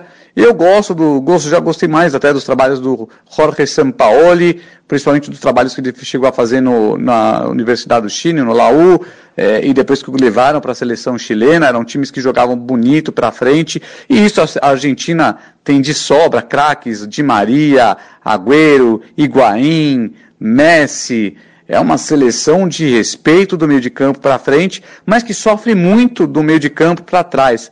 É, o Romero é um goleiro que, na minha opinião, não inspira tanta confiança, mas a, a, você tem uma zaga formada pelo Otamendi, o Mercado, um jogador que tem, um jogador que tem feito o campeonato espanhol regular uh, pelo Sevilla, o Rojo, uh, o Bustos, que fez um jogo excelente pela, pelo Independente na, da Argentina, mas deve ser um jogador que deve ficar no banco o Fázio pela Roma da Itália. Enfim, é uma defesa que é, não é uma defesa consolidada, uma defesa sólida, uma defesa que inspire tanta confiança nos seus torcedores. Mas o meio-campo para frente é, tem uma, um, um time de grande valia, né? um time de respeito, com liderado pelo Messi e pela essa linha de atacantes. É, o Pavon também é um jogador que tem sido chamado, não sei se ele vai ser convocado, mas é um jogador que tem dado trabalho no Campeonato Argentino pelo Boca, na Libertadores está jogando sozinho. O Tevez, será que vai? Será que não vai? É um, está sendo muito pedido, mas na minha opinião o Tevez é um jogador que está em fim de carreira e que não acho que cabe nessa seleção da, da Argentina uh, em meio a Agüero, Higuaín, Di Maria, uh, Martinez, que tem feito ótimos jogos pelo Racing, pode ser a grande surpresa desse ataque da seleção argentina. É um jogador talentosíssimo. Todo, tudo isso vai depender então muito do Messi, de como o Messi vai chegar na Rússia e de como o Messi vai liderar essa seleção argentina. Se for a Argentina que a gente conhece, a temida seleção argentina, se classifique em primeiro é, desse grupo, mas não com tanta facilidade. É, então é, o, o Dana tá acreditando em surpresas. Então ele tá imprevisível hoje. Tá imprevisível. Ele tinha cantado semana passada que ele ia ser imprevisível, né? Então não me surpreendo mais. Mas com o Pepe, com esse lado surpreendente dele. Bem, mas, mas no caso, pelo menos ele utilizou um pouco a racionalidade. Falou, não, na, na lógica passa. Né? Na lógica passa. Então eu também acredito nisso, que acabe avançando também para a fase de oitavas de final. Vamos para a menina dos olhos da Copa do Mundo. Para seleção que tem menos população que Bauru, cidade interior de São Paulo. É a seleção da Islândia, estreante mundiais, 280 mil pessoas é a população total da Islândia. Então, por isso que eu falo, Bauru é maior que a Islândia. É estreante em mundiais, participou recentemente da última Eurocopa, onde chegou até as quartas de final. Ela foi líder no grupo de Portugal. Olha, olha que grupo pesado. Portugal, tinha Hungria também, ficou em primeiro nesse grupo. E depois nas oitavas ainda venceu tão somente a Inglaterra por 2 a 1 e aí nas quartas de final perdeu por 5 a 2 para a França. Então, vem de grandes feitos. A equipe é treinada pelo Jaime Haugesson, ele que é treinador da seleção islandesa desde 2013. Mas só que tem um detalhe: até 2016, até 2015, perdão, a seleção ele, ele era comandante, mas ele dividiu o comando com o sueco já experiente, que levou a Suécia para a Copa do Mundo, o Lars Lagerbäck, que agora está na Noruega. E desde 2016 ele assumiu o comando definitivo, comando solo né, da seleção islandesa. O destaque da equipe é o meio atacante Gylfi Sigurdsson, ele que joga pelo Everton da Inglaterra. A campanha islandesa até a Copa do Mundo foram de 10 vitórias, 7, aliás, 10, 10 jogos, 7 vitórias, 1 empate, 2 derrotas, 16 gols pró 7 gols contra. Então essa campanha islandesa para chegar até a Copa do Mundo de 2018. Dana, essa equipe dinamarquesa já surpreendeu o mundo. Já tirou a Inglaterra. Já fez jogo duro contra a França. Já fez 3 a 0 na Turquia. Então, jogando na Turquia, o que é muito difícil. Onde chega essa equipe islandesa? Até onde chega o limite dessas 280 mil pessoas da Islândia? Bom, a Islândia vem aí com uma a grande estreante da Copa do Mundo de 2018. O que esperar da Islândia? É difícil a gente cravar uma posição. A classificação deles veio com é, assinatura chancelada por ter se classificado numa é, as eliminatórias do continente europeu. É uma seleção que foi uma grata surpresa, é, tem um futebol bastante técnico, é um time que tem uma defesa muito forte, muito equilibrada, um time que não tem uma transição tão rápida, mas do meio para o ataque, mas que tem uma estratégia de jogo é, chave, assim, um time chato de se jogar.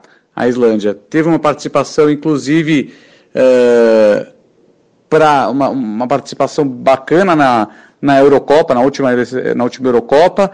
É um futebol que tem crescido de forma gigantesca nos últimos anos. A Islândia, que, era um, que não fazia parte do cenário do futebol, né, entre, pelo menos entre as grandes seleções, é uma grata surpresa na Copa do Mundo.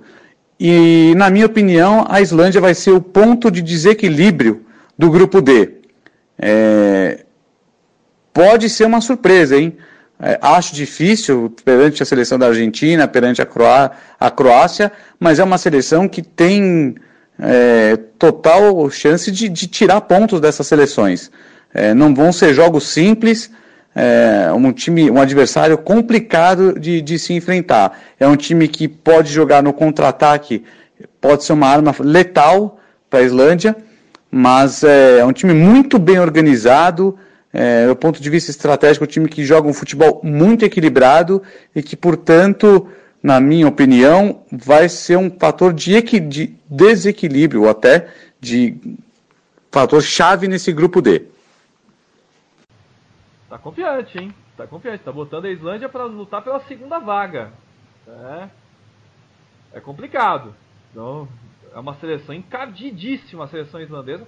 Para mim, talvez até seja o um ponto de equilíbrio nesse grupo F, nesse grupo D, perdão. Diego, essa Islândia, 12 anos atrás, ela fazia parte de um, de um amistoso de festa do Brasil da conquista do Penta. Há 16 anos atrás. E ela tomava de 6 do Brasil, jogando aqui. Jogando em Fortaleza. Né?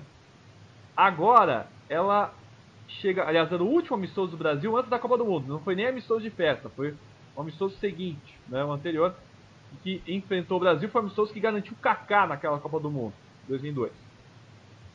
16 anos depois, a Islândia me vai, vai para uma Eurocopa, fica na frente no grupo de Portugal, que viria a ser o campeão, elimina tão somente a Inglaterra, que a Inglaterra coloca esse como o maior vexame da história, inclusive batendo a derrota para os Estados Unidos na Copa de 50, e chega a fazer um jogo duro contra a França, jogando em Saint-Denis. E consegue grandes resultados em um grupo encardidíssimo, que nós tínhamos Croácia e tínhamos Turquia. Turquia que é uma equipe de tradição, uma equipe de força, e que inclusive a Islândia fez 3 a 0 jogando em Istambul. Então, o que, o que, que se espera dessa seleção islandesa? Né? Imagino que nem os próprios islandeses acreditam no que está acontecendo. Né? Nesses feitos que vinham desde 2013, com a equipe quase vindo para o Brasil, perdeu o playoff para a Croácia, por isso esse clima de revanche entre islandeses e, entre islandeses e croatas. Essa Islândia é capaz de uma baguncinha nesse, grupo D? É, pode ser a chave para definir esse grupo D entre três equipes tão equilibradas, entre uma Argentina que vem balançando uma Croácia e uma Nigéria que tem, digamos lá, um nível técnico bem parecido. Pode ser ela o peso chave, inclusive até para passar de fase? A Islândia ela tem, tem crescido nos últimos anos é, porque a, a, federação local não queria mais ser saco de pancadas europeias. Então, trabalharam seriamente, começaram um, uma reformulação no seu futebol e chegar à Copa do Mundo, é, como posso dizer, é o ápice? É. Mas o que a seleção é, da Islândia tem em mente é fazer uma boa Copa e bagunçar, como, como você, vocês têm dito, e conseguir essa, a segunda vaga do grupo. Pelo, pelo futebol apresentado pela Islândia, principalmente na Euro 2016, ela tem totais condições de vencer Nigéria e Croácia. Totais condições.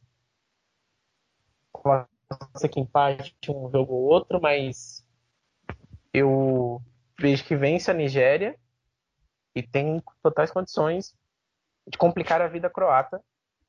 É, lembrando desse, revanche que tem por conta da, da, da última eliminatória para 2014. Então a Islândia é uma grata surpresa e tem tudo para poder é, conseguir a sua vaga para as oitavas de final. E aí vai ser a consolidação desse trabalho a longa data que tem sido feito pela Federação da Islândia. Islândia que chega muito forte mesmo.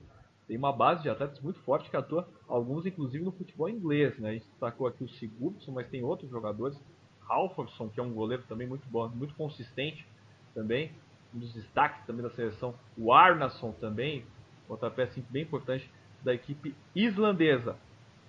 Vamos falar, a gente falou da líder do grupo, no caso a Islândia foi a líder do grupo I das eliminatórias. Vamos falar da vice-líder do grupo I, que também avançou para a Copa do Mundo, a Croácia, que chega à sua quinta Copa do Mundo, mas que só teve graça, realmente só destacou o mundo do futebol, só assustou o mundo do futebol em 98, quando teve a sua estreia, ainda com a geração de Boban, Suker, entre tantos outros, chegou numa semifinal, caindo para a França por 2 a 1 e conquistou o terceiro lugar em cima da Holanda naquela oportunidade. A partir daí, 2002, 2006 e 2014 só bateu o cartão para participar da primeira fase e foi embora. Em 2002 tinha um grupo até mais possível com Itália, Equador e México, caiu na primeira fase. 2006, Brasil, Austrália e Japão perdeu para a Austrália na última rodada e foi eliminado. 2014, Brasil, México e Camarões, perdeu para o México, voltou para casa mais cedo. Então, o retrospecto croata, por mais que tenha grandes equipes, ainda assim assusta porque só teve 98. Foi um brilho no meio de um universo sem estrelas.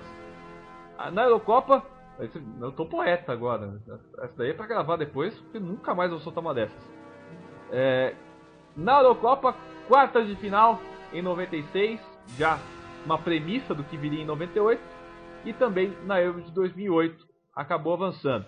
O treinador da equipe trocou, viu? A Croácia ela avançou no caso, mas só que houve a troca de treinador depois do playoff.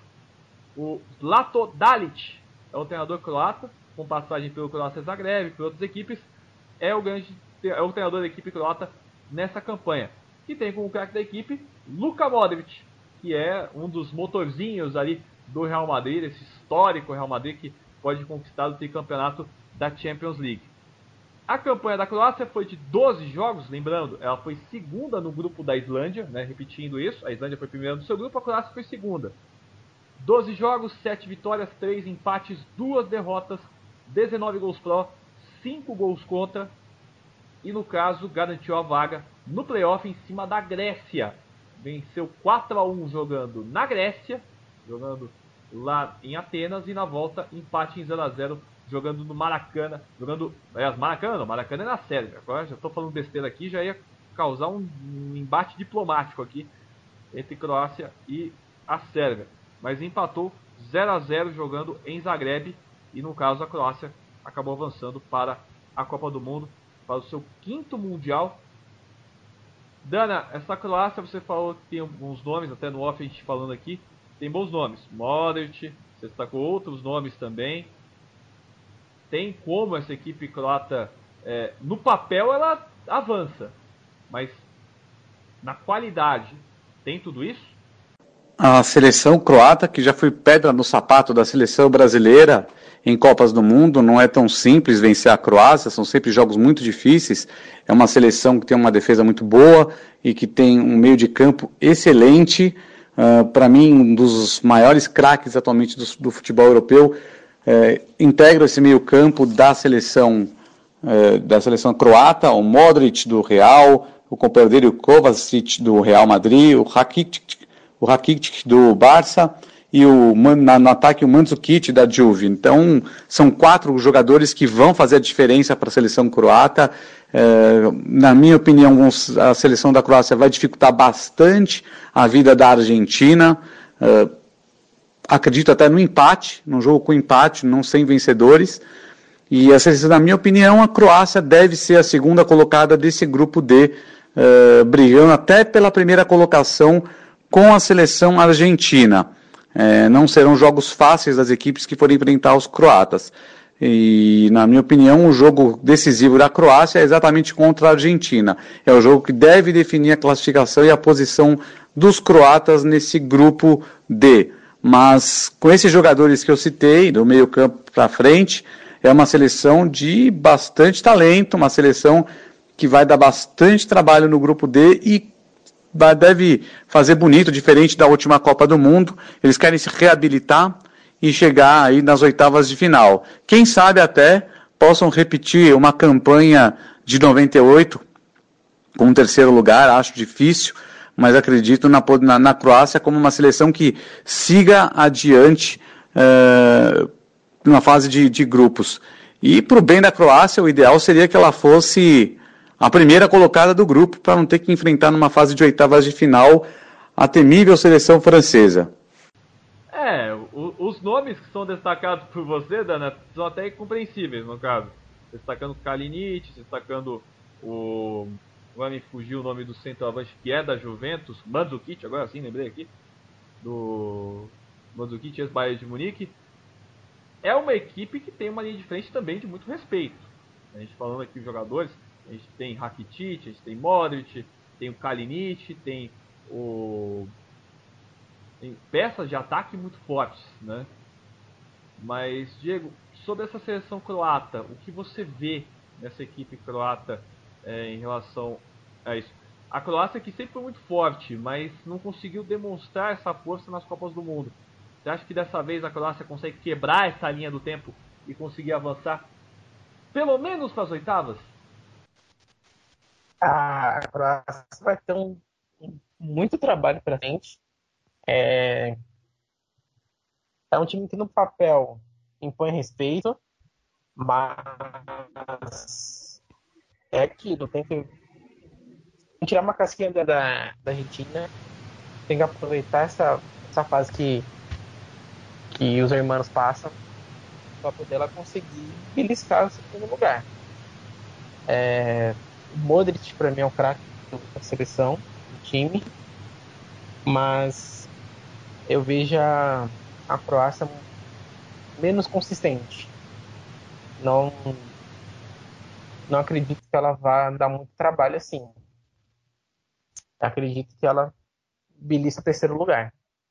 Não, não vejo além disso. Passar a segunda fase seria uma redenção, mas não vejo time para poder avançar da primeira fase.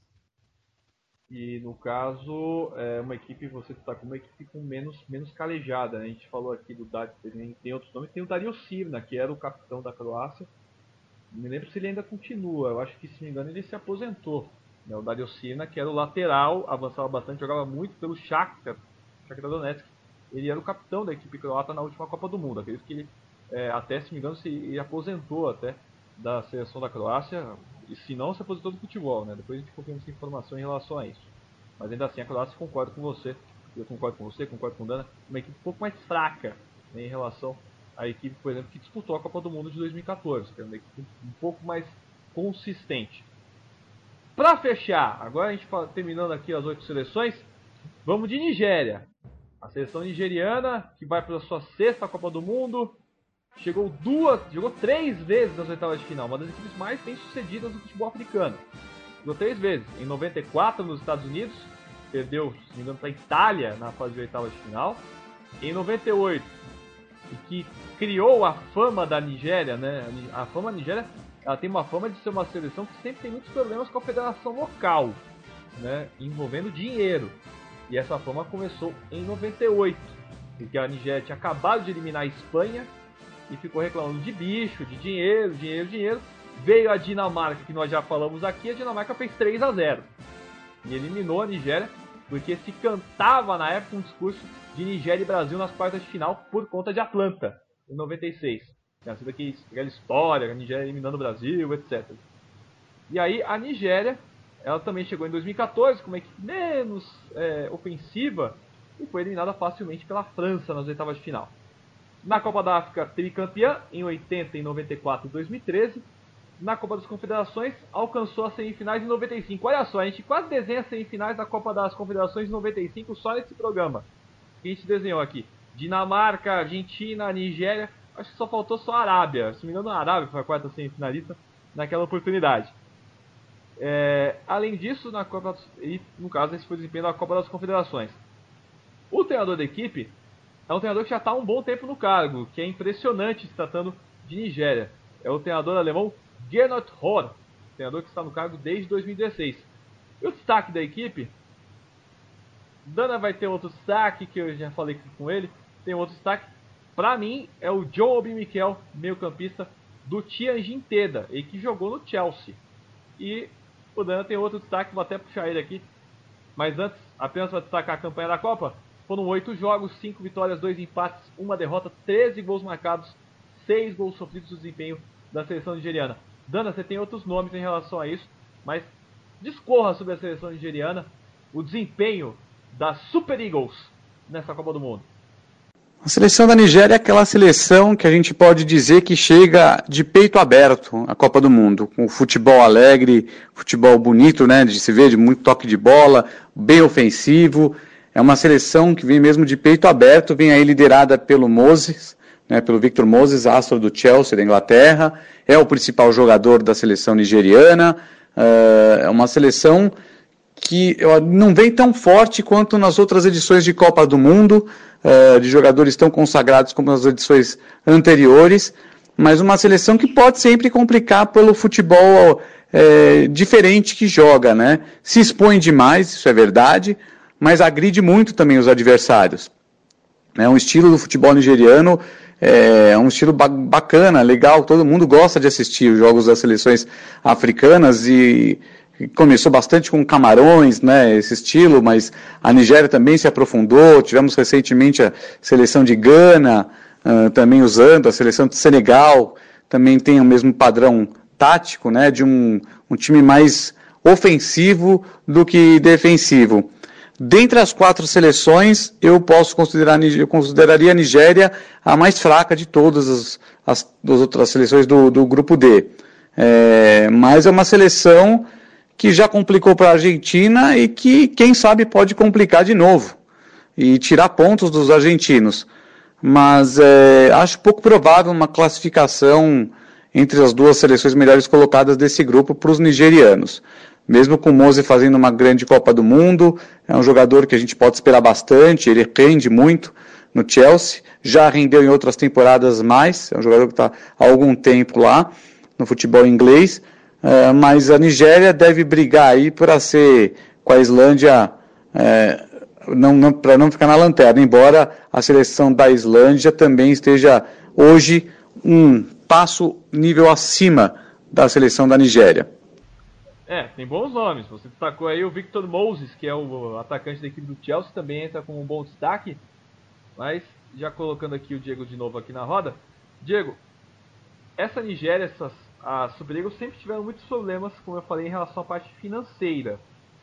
O bicho era o grande problema deles. Como enfrentar e principalmente como tolerar essa situação da parte financeira? Você acha que a grana vai pesar de novo para que a Nigéria tenha esses problemas? Ou que atue bem ou mal, no caso da Nigéria, tem que ter a grana no bolso para conseguir jogar? Se tornou cultural isso? É, é Cleiton. Infelizmente, a seleção nigeriana tem essa fama, uma má fama.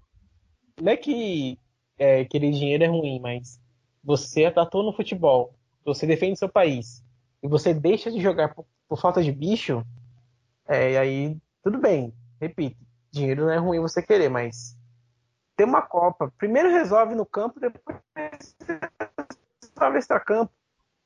Galga os seus passos para depois você querer algo a mais. Você já querer antes de conseguir, fica um pouco difícil. Mas eu analiso a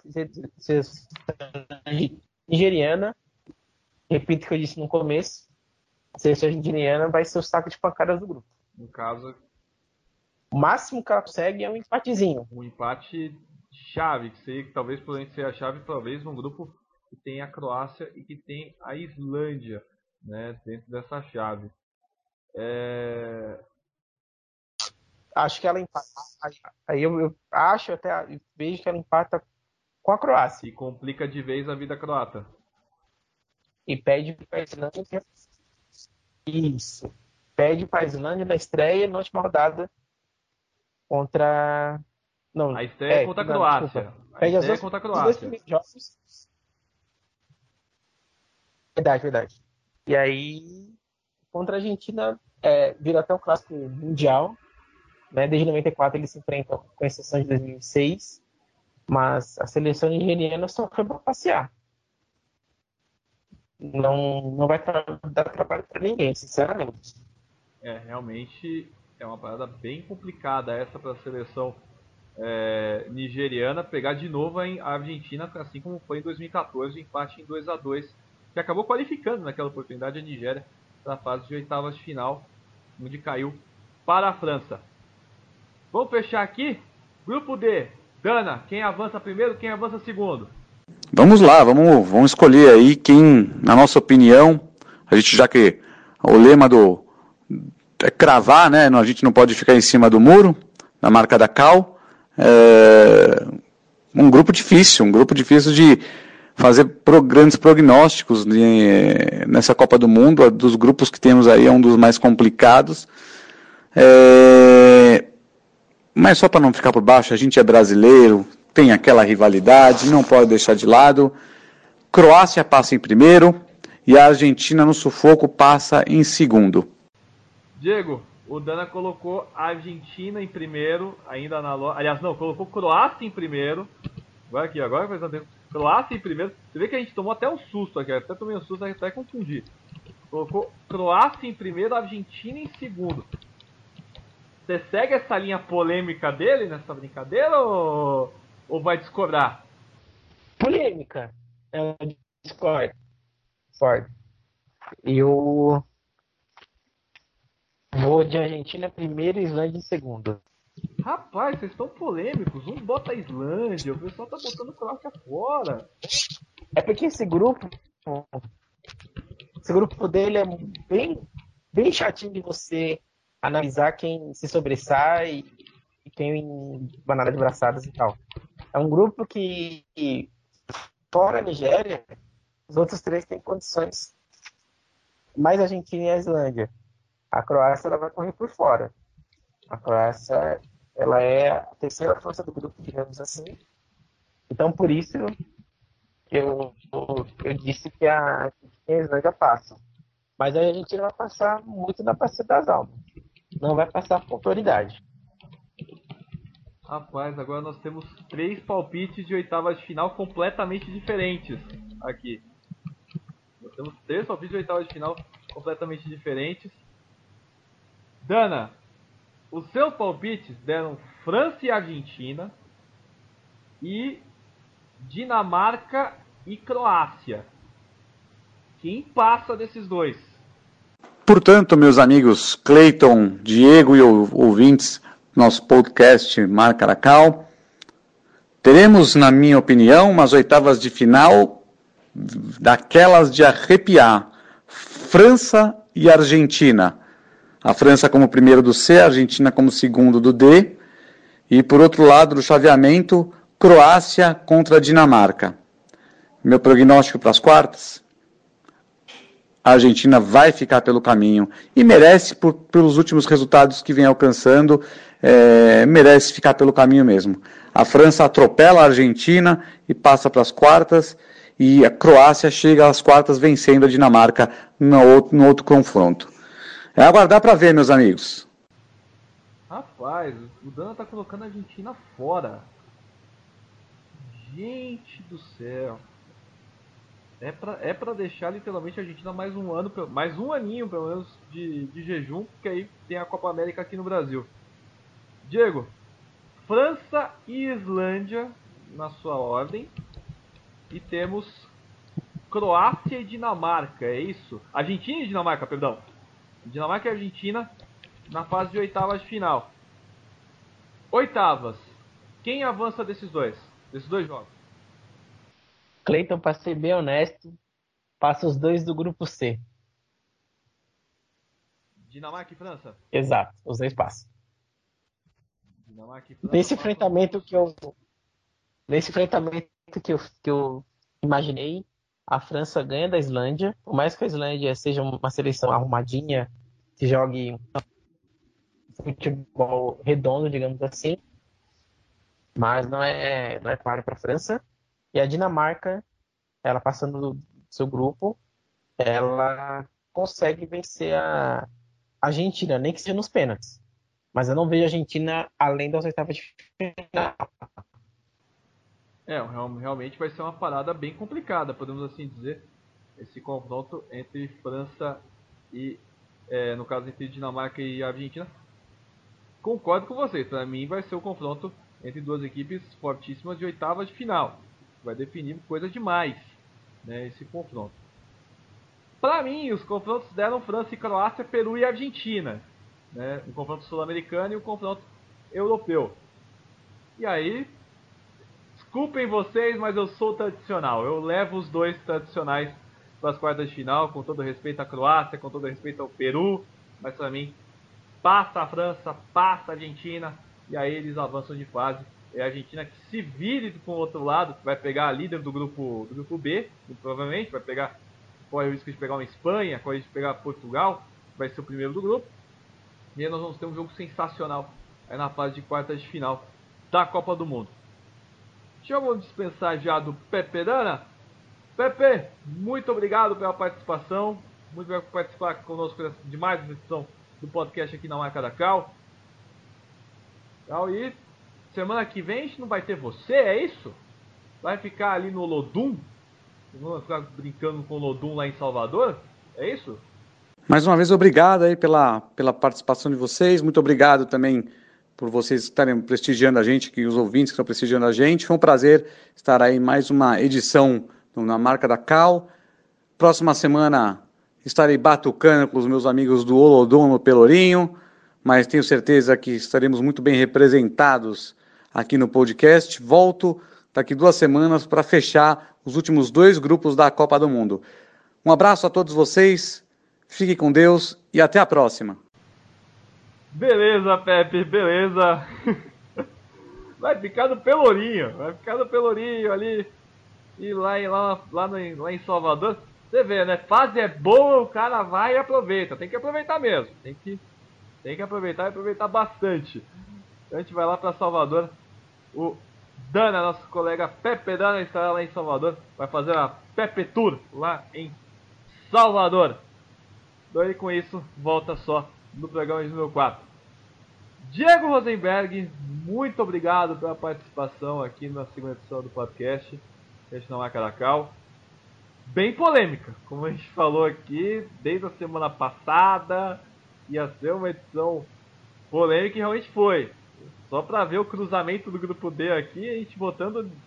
Um botou Islândia, outro botou Croácia, outro botou Argentina em primeiro, outro botou Argentina em segundo. Uma loucura essa edição. Eu gostaria de, de agradecer bastante, Diego, por mais essa participação. Sempre muito bom participar com vocês. E até a próxima. Voltamos. Vamos na próxima. Semana que vem você disse no off que talvez você não se garante, né? Mas não, talvez não participe aqui conosco, é isso? Isso, mas no caso, se puder, casa estará escancarada para poder participar aqui com a gente. Valeu, Cleiton. Valeu, Dana. Valeu todos que participaram hoje. É, tem sido um prazer trabalhar na, nesse projeto na marca da Cal. O segundo programa, graças a Deus, saiu. Espero que o pessoal goste. E semana que vem, vamos, vamos nos falando. Qualquer coisa, eu, eu faço um link ao vivo. a gente ia falar sobre os grupos E e F. Eu não gostaria de falar sobre o Brasil. Eu não sou fanista, mas não gostaria de falar sobre o Brasil. Mas se tiver oportunidade, semana que vem falaremos. Se não tiver, eu vou ouvir vocês depois, isso é certeza absoluta. Mas agradeço novamente pela oportunidade e por falar de algo que nós gostamos, vivenciamos isso há muito tempo. Que o futebol é algo maravilhoso dentro de campo. Tirar os problemas de fora, mas vamos lá, a Copa tá chegando, tá quase lá, tá, tá batendo na porta e a gente vai chegar com tudo. Valeu mesmo. Obrigado, Diego Rosenberg. Para quem estiver ouvindo, no caso, a gente teve alguns pequenos problemas em relação à parte do Diego, mas no caso, eu acredito que deu para ouvir o programa inteiro. Né? A gente conseguiu aqui. E aí, no caso, a culpa é da produção. Tá? Para deixar bem claro, a culpa é da produção em relação à parte do áudio. Ok? Muito obrigado também aos nossos é, participantes, nossos convidados. Então, muito obrigado, Felipe Papini, muito obrigado, Thiago Henrique de Moraes, pela participação, pelo tempo que dispuseram para mandar é, os áudios sobre as seleções da França, da Argentina. Nossos especialistas, não à toa, estão com a gente nessa, nessa cobertura. Muito obrigado para eles. E é isso. Voltamos semana que vem com os grupos E e F. Já estamos prestes a confirmar é, a participação de Mário Monteiro. Falta fechar apenas a participação do Mário Monteiro, do alemão, né, para participar. O alemão que é do Alemanha FC, que é do IG. Então, para participar junto com a gente. Muito obrigado a todos. Muito obrigado a você que acompanha pelo SoundCloud. Muito obrigado a você que acompanha pelo Mega. E vai baixar depois pelo link do Mega. É isso, gente. A gente volta semana que vem com a segunda edição do podcast na marca da Cal. Aqui não tem dúvida, aqui é canto certeiro, pela opinião definida. A gente volta semana que vem. E ó, o grupo do Brasil e da Alemanha, grupos E e F, a gente já vai ter a convocação do Brasil, que é muito importante. A gente vai ter a lista dos 23 que vai ser solta pelo Tite na semana que vem. Então, no caso, a gente vai comentar também sim um pouco dessa lista no meio da correria que a gente vai ter dos grupos. E, no caso, a gente vai querer comentar um pouquinho essa lista da seleção brasileira do treinador Adenor Leonardo Bach, o Tite. Um abraço a todos, a gente volta semana que vem com mais uma edição do podcast Não Marca da Cal. Um beijo a todos, beijo no coração de todos, a gente volta semana que vem. Tchau, tchau.